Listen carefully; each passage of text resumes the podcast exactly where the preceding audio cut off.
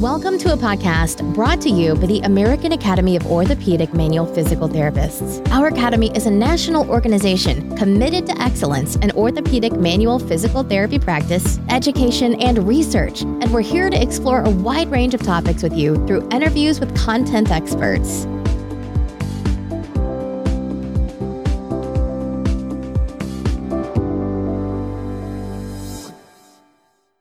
Before we get started, I want to let you know that this interview and a handful of forthcoming interviews were recorded in Reno, Nevada at our annual 2018 AAOMPT conference, which is why the sound quality will be a bit different than usual. If you'd like to learn more about our conferences, you can go to our website, www.aaompt.org, and check out the conference tab. There you will learn that our forthcoming 2019 conference will be held in Orlando, Florida from October 23rd to the 27th. Now let's get to the interview. Welcome to another episode of a podcast brought to you by the American Academy of Orthopedic Manual Physical Therapists. My name is Steve Schaefer, and I'm here today with Dr. Michelle Finnegan. Dr. Finnegan specializes in treating patients with orofacial pain, chronic pain, and hypermobility. She's a senior instructor for the Dry Needling course series for Myopain seminars, a co editor of the third edition of the Travell and Simons Trigger Point Manual, and a regular contributing co author for a quarterly review on myofascial pain literature for the Journal of Bodywork and Movement Therapies. She also serves as a manuscript reviewer for several journals and is an active volunteer for the Federation of State Boards of Physical Therapy. Dr. Finnegan, welcome to the podcast. Thank you. Good morning. How are you doing today? I'm doing well. She says she's doing well. I will point out that we are on the West Coast at the conference, and we're both East Coast folks. Uh, so morning is a bit rough, but that's okay. One other thing I'd like to point out about your background that I noticed when I was reading about you is that you are a former ballet dancer. I am. And would you care to state why that might be relevant to the topic we're going to talk about today? Yeah, so I did used to do ballet, but I, I did not continue through high school. Um, I stopped in eighth grade, but it's always been something that I've just kind of enjoyed, even though I've not even practiced since high school but I feel like that's given me a little bit of an understanding with treating people with EDS and hypermobility just because of my background and stuff.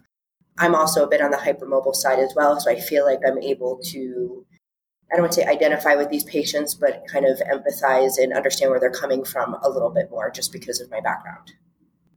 So, this would be a good time to bring in the title of the presentation that you have here at AAOMPT this year, which is Ehlers Danlos Syndrome, EDS now what? Changing their pain game.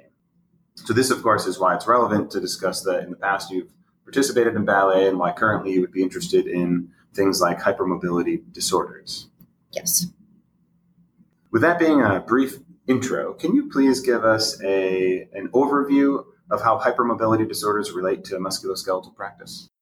Well, first of all, I guess there's uh, several different types of hypermobility syndromes, and the one that me and my colleague are going to be presenting on here at the conference is related to the hypermobile type, which is probably the most common of all of the types, but it's also the most challenging to diagnose. I think when people think of EDS, they think of more the classical type EDS with the very stretchy skin and they can do all the crazy party tricks and all of that. But there's a lot of variations. And if you're not able to recognize the hypermobile type, it can be quite challenging to treat and manage these patients. So typically, um, because these patients present with um, a high percentage of musculoskeletal complaints, we're likely to be seeing these people before they're even diagnosed. Frequently, they can be kids who are involved with sports and they have a lot of injuries, um, maybe some dislocations. And if we're not able to kind of piece some of this information together, they can go for years mismanaged. So I think that's how it's very important, how it can relate to us musculoskeletal practice. And also being aware of the other systems that are very much involved with this condition because if you think about it, you know, the patient or the patient's parent, if they're a kid, they may not think about the cardiovascular component. You know, they'll go to a cardiologist and they'll go to a dermatologist for other things and, you know, GI issue for some of those symptoms. And no provider is really going to be aware of kind of putting it all together like we have the chance to because we tend to spend more time with our patients a lot more time with history taking medical screening etc and i think we have the ability to be a really good first line defense to help better manage these patients and treat them Building off that point, how often are you receiving patients into your clinic that have already been diagnosed with these conditions? Versus how often are you the individual that's seeing them and then identifying that they likely have a hypermobility syndrome, and then you're contacting, for example, the physician, the cardiologist, the whoever to bring them into the fold? That's a that's a good question. I would say I'm in a little bit of a unique situation in the area that I live and work in just outside of DC. I would say frequently I'm already seeing the patients who've been diagnosed with EDS, only because we have um, very close to us one of like the world's most renowned geneticists dealing with EDS, and that's uh, Dr. Claire Francomano. Um, and she's up in Baltimore. So she tends to see these patients and kind of refer out to the area and stuff. So most of the time, I'm already seeing a patient with the diagnosis. But in their history, they all have a common thread of, you know, this all started years ago. Um, I went to all these different providers. Nobody was ever able to put the pieces together. I'd say, if anything, a provider that's more likely to catch it is maybe a rheumatologist if they went to one. But you know, if they're going to a chronic pain clinic, etc., it's a bit of a challenge.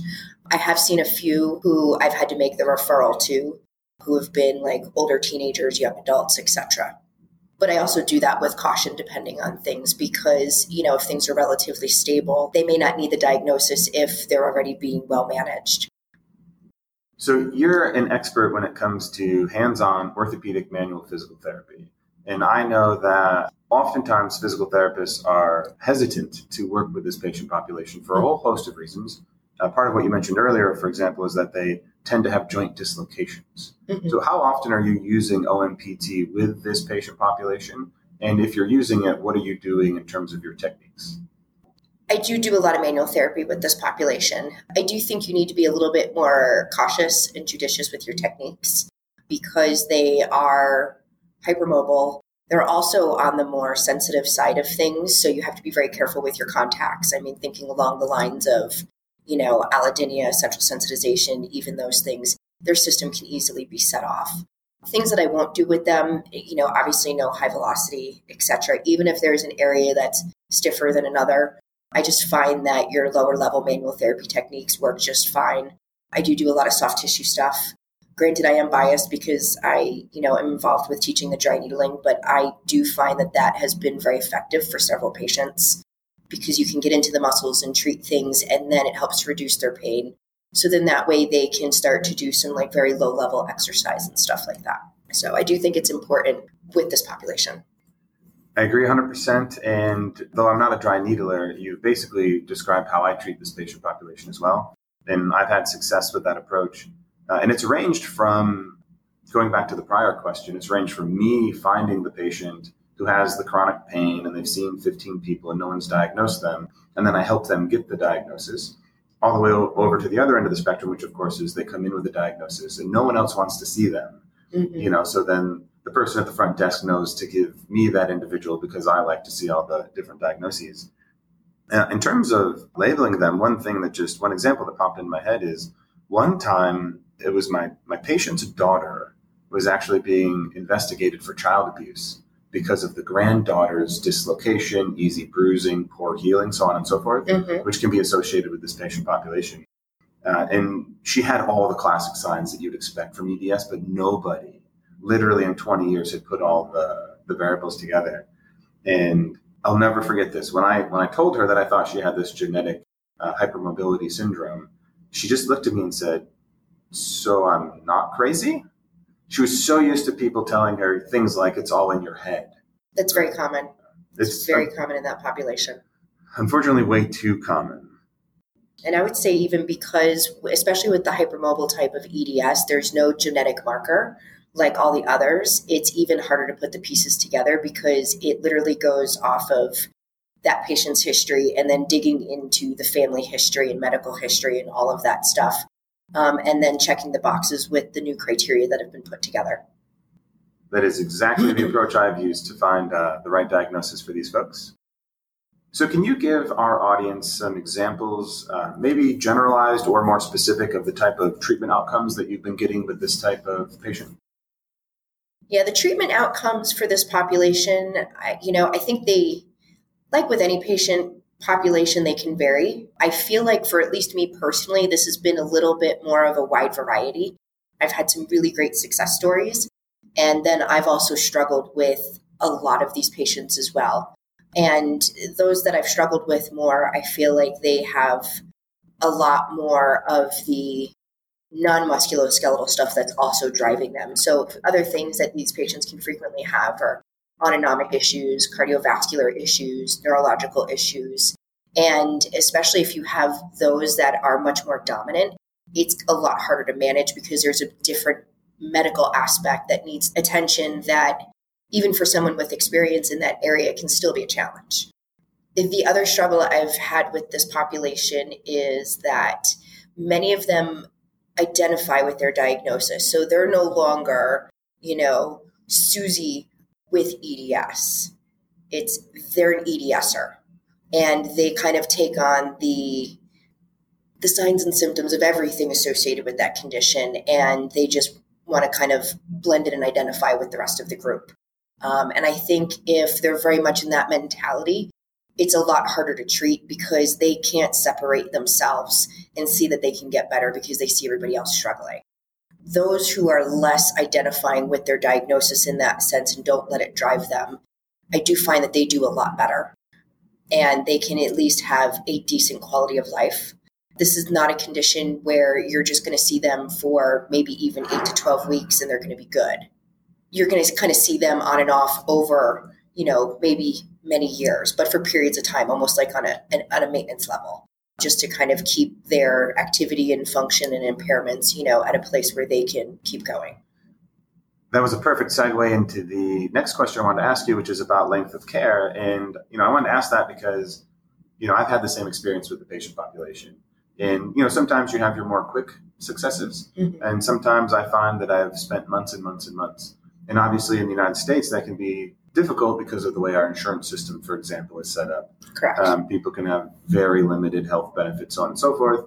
And you know, sometimes I feel like the patient's complicated medical history, et cetera, gets in the way of making them better. And sometimes I feel it's just the regulatory system because folks can't afford to pay out of pocket for services for an indefinite length of time. Correct. I agree.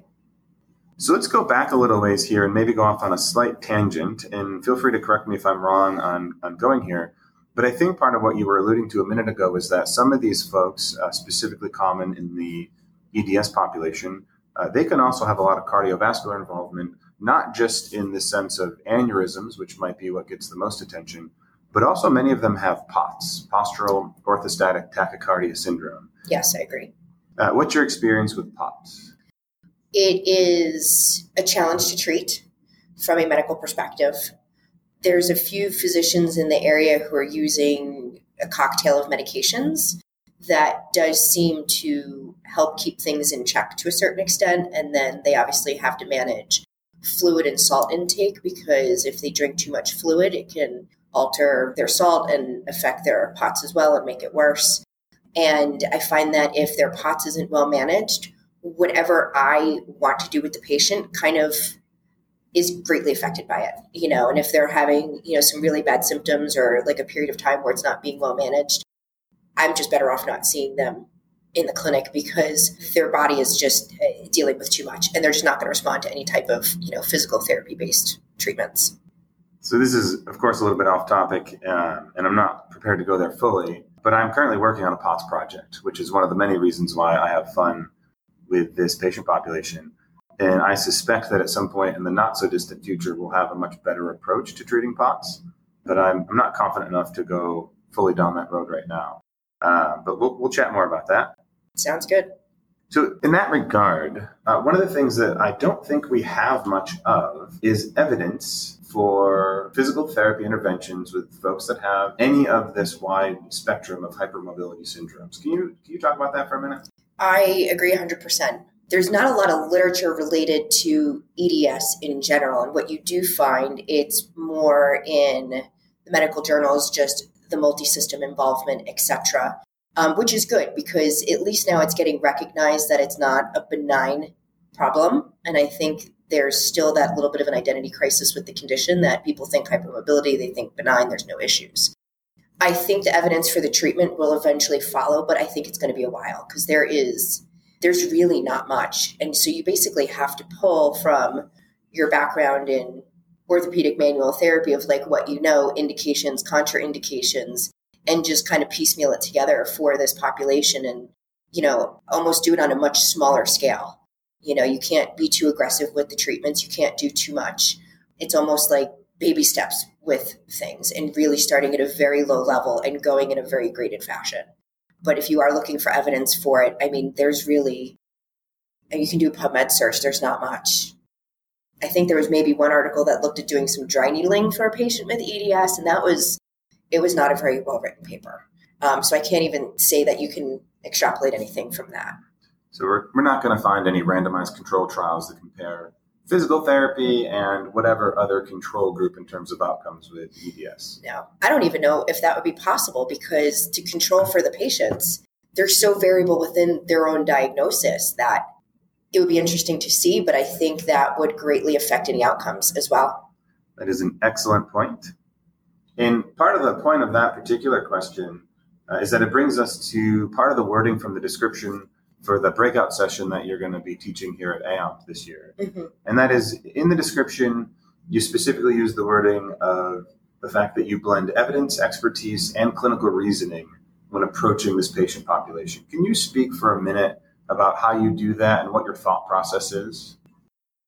So, yeah, so with blending the evidence and expertise and clinical reasoning, I, basically because there's no real good evidence out there for treating this population, you're kind, you have to use a lot of your clinical reasoning and just understanding of this population. How do they, they present medically? Understanding what they are and aren't capable of doing, and then kind of pulling in what your training is in manual therapy, whether it's you know muscle energy, strain counter strain, joint mobilization, any variation of that, etc., and just kind of tailoring it to the patient. And I know that sounds kind of typical for most patients anyway. Well, no two patients with shoulder pain are the same, but I still feel like there's a little bit of a more similar thread with, you know, 10 patients with shoulder pain versus 10 patients with EDS because they're much more individualized in the sense that you can have 10 patients with EDS and one can have a much stronger autonomic component than another. Another one may have a more strong, you know, GI issue problem related to constipation, diarrhea, etc. And another one can have more neurological, all with some musculoskeletal stuff that varies as well. So I feel like even what you think you could do with one patient may not work as well for another. And then compound that with um, the psychosocial issues that are typically very common in this population, high issues of anxiety and stuff like that, kinesiophobia. And many times these people are, you know, they're told there's nothing wrong with you. I don't, you know, go to the psychiatrist. And, you know, that just adds fuel to everything that they're experiencing. And I think enables that catastrophization to be even more extreme. So it is a very unique approach when it comes to treating them and just it's I, I don't want to say trial and error, but there is it is a little bit of trial and error with that clinical reasoning process. And for me personally, I find that going in small doses and in a very graded fashion tends to work better so you can kind of tease through what may or may not be working. It sounds precisely how I approach this patient population as well. And of course, from an orthopedic manual physical therapy standpoint, which is obviously a, a large theme within AOMP, you're basically describing comparable sign. You know, you're taking all this knowledge that you have, all these skills that you have, you're dosing them appropriately for the patient, and then you're going to wait and see what works. And if you get good responses from dry needling, let's use more of that. If you get no response or a bad response, let's try something else. And then, of course, the end result of this is that as experts, we're trying to navigate our way through and find a plan of care that works for this particular patient. Yeah. Perhaps the, the one difference there is I think it's easier, for example, with a new grad to experiment on shoulder pain. You know, do this joint mob, try this exercise, needle this trigger point. Uh, I find with this patient population, because they are sufficiently complex and variable, that it takes that more advanced clinician to dive in there and at least reasonably confidently move forward in a safe fashion. I agree. I, I, I totally agree. I mean, and I've had several patients who've been to some moderately experienced therapists and they still just struggle. They're like, you know, I could get to a certain point and then they just, the therapist pushes me or, you know, wants to do this. And I'm like, I know that's just not going to work. You know, and some of it may be fear of the patient, but I think as therapists, we have to be much more aware of kind of meeting that patient where they're at and working a little bit more on building that trust and this is a group that I think very much so would benefit more from even the pain neuroscience education and really understanding that their anxiety and their fears can feed into this even more. But if they're not ready to hear it, it you know what I mean, it's not going to work. That statement makes me think of a patient that I treated up in Massachusetts who basically had been told her whole life that she was odd and different and weird. You know, don't do that, don't move that way. And as a result, she had tightened up, and everything in her evaluation told me that I had to use manual therapy and stretching and get her moving again. And, you know, she literally responded by getting teary, you know, saying thank you and said, that's what I've been telling people for years and no one will let me do it. You know, so it was just, I guess the first part there was I treated her psychological and emotional variables by identifying something that she inherently knew to be true. And it took us a while, you know, per the statements we made earlier. I think I worked with her for four, four and a half months just in the initial episode of care. But she left mostly better, moving better, less pain, more functional, back to work. And, you know, it's a really gratifying thing to see. It is. When you have something like that, you really feel like your skills and your training have, you know, paid off to help someone who can be very challenging. Well, Dr. Finnegan, this has been a great conversation. I've enjoyed it thoroughly. In an attempt to end things on a positive note and how we can move forward, is there any advice that you can provide for therapists or I suppose even non therapists who would like to start managing patients that have Ehlers Danlos syndrome? Yeah, that's a, it's a good question. I think um, there is information out there. There is the Ehlers Danlos website, the EDNF or Ehlers Danlos National Foundation um, that they can look up. And there's a lot of great resources there for clinicians as well as patients. I believe there's usually an annual conference. If it's not annual, it's biannual on EDS as well. And I think that is posted on there also. So that's a great way to get an understanding of some of the other different syndromes and systems that can be involved, um, kind of network and meet with other providers who are treating this population, as well as meet some of the patients who are going through this.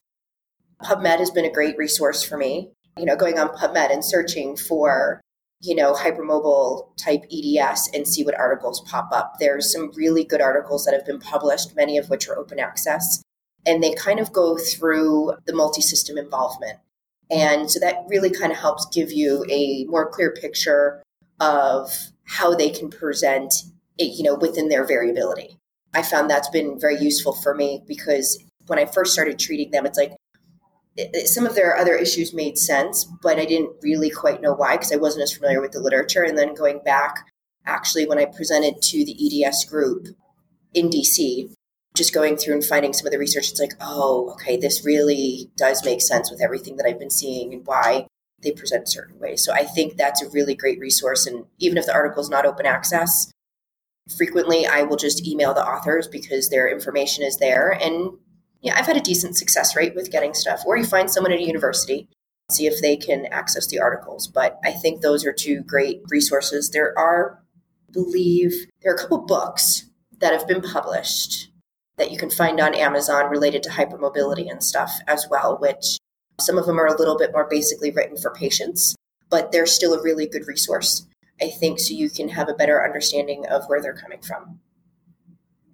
Well, that is excellent. And uh, I suppose the the logical follow up from that is do you have any projects on EDS that you're working on, or is this just a clinical endeavor for you? Um, I am not doing any research in this, no. Um, or I don't have any publications. This is just something that I think I've kind of grown into over the years, just with working with the chronic pain population in you know the region that I'm in. It's just kind of happened, and that's kind of where I've been with it. So, if I may interpret that for our audience, um, I'm looking forward to the future projects you'll work on. I'm I'm uh, excited, and I think you're going to be the perfect person to make sure that in the future we have the evidence that is currently lacking. So, sorry about that, but I just uh, threw you under the bus. Well, are you saying that you have something that we could work on together? Then I'm happy to help.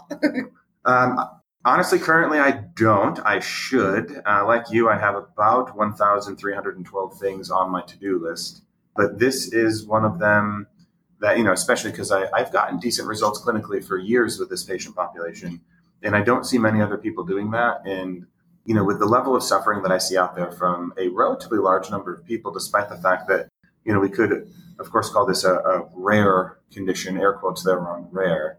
I, I do think that our profession, and especially people such as yourself and myself, meaning you know orthopedic manual therapy experts who are getting results, I think we should step up and uh, work on projects that can help take this patient population and move them from what sometimes seems to be the land of confusion in how we treat them, and then pull them into an area where we can hopefully consistently provide them with relief. Mm-hmm. So we can add one more thing to both of our plates. How's that? That sounds 1013, 14 I think I said 312, so I think it's 313 okay. now. There we go. On that daunting note, let's uh, end things today. So thank you for agreeing to be on the podcast. This has been a spectacular conversation, and uh, I look forward to potentially hearing from you in the future. Great. Thanks for having me.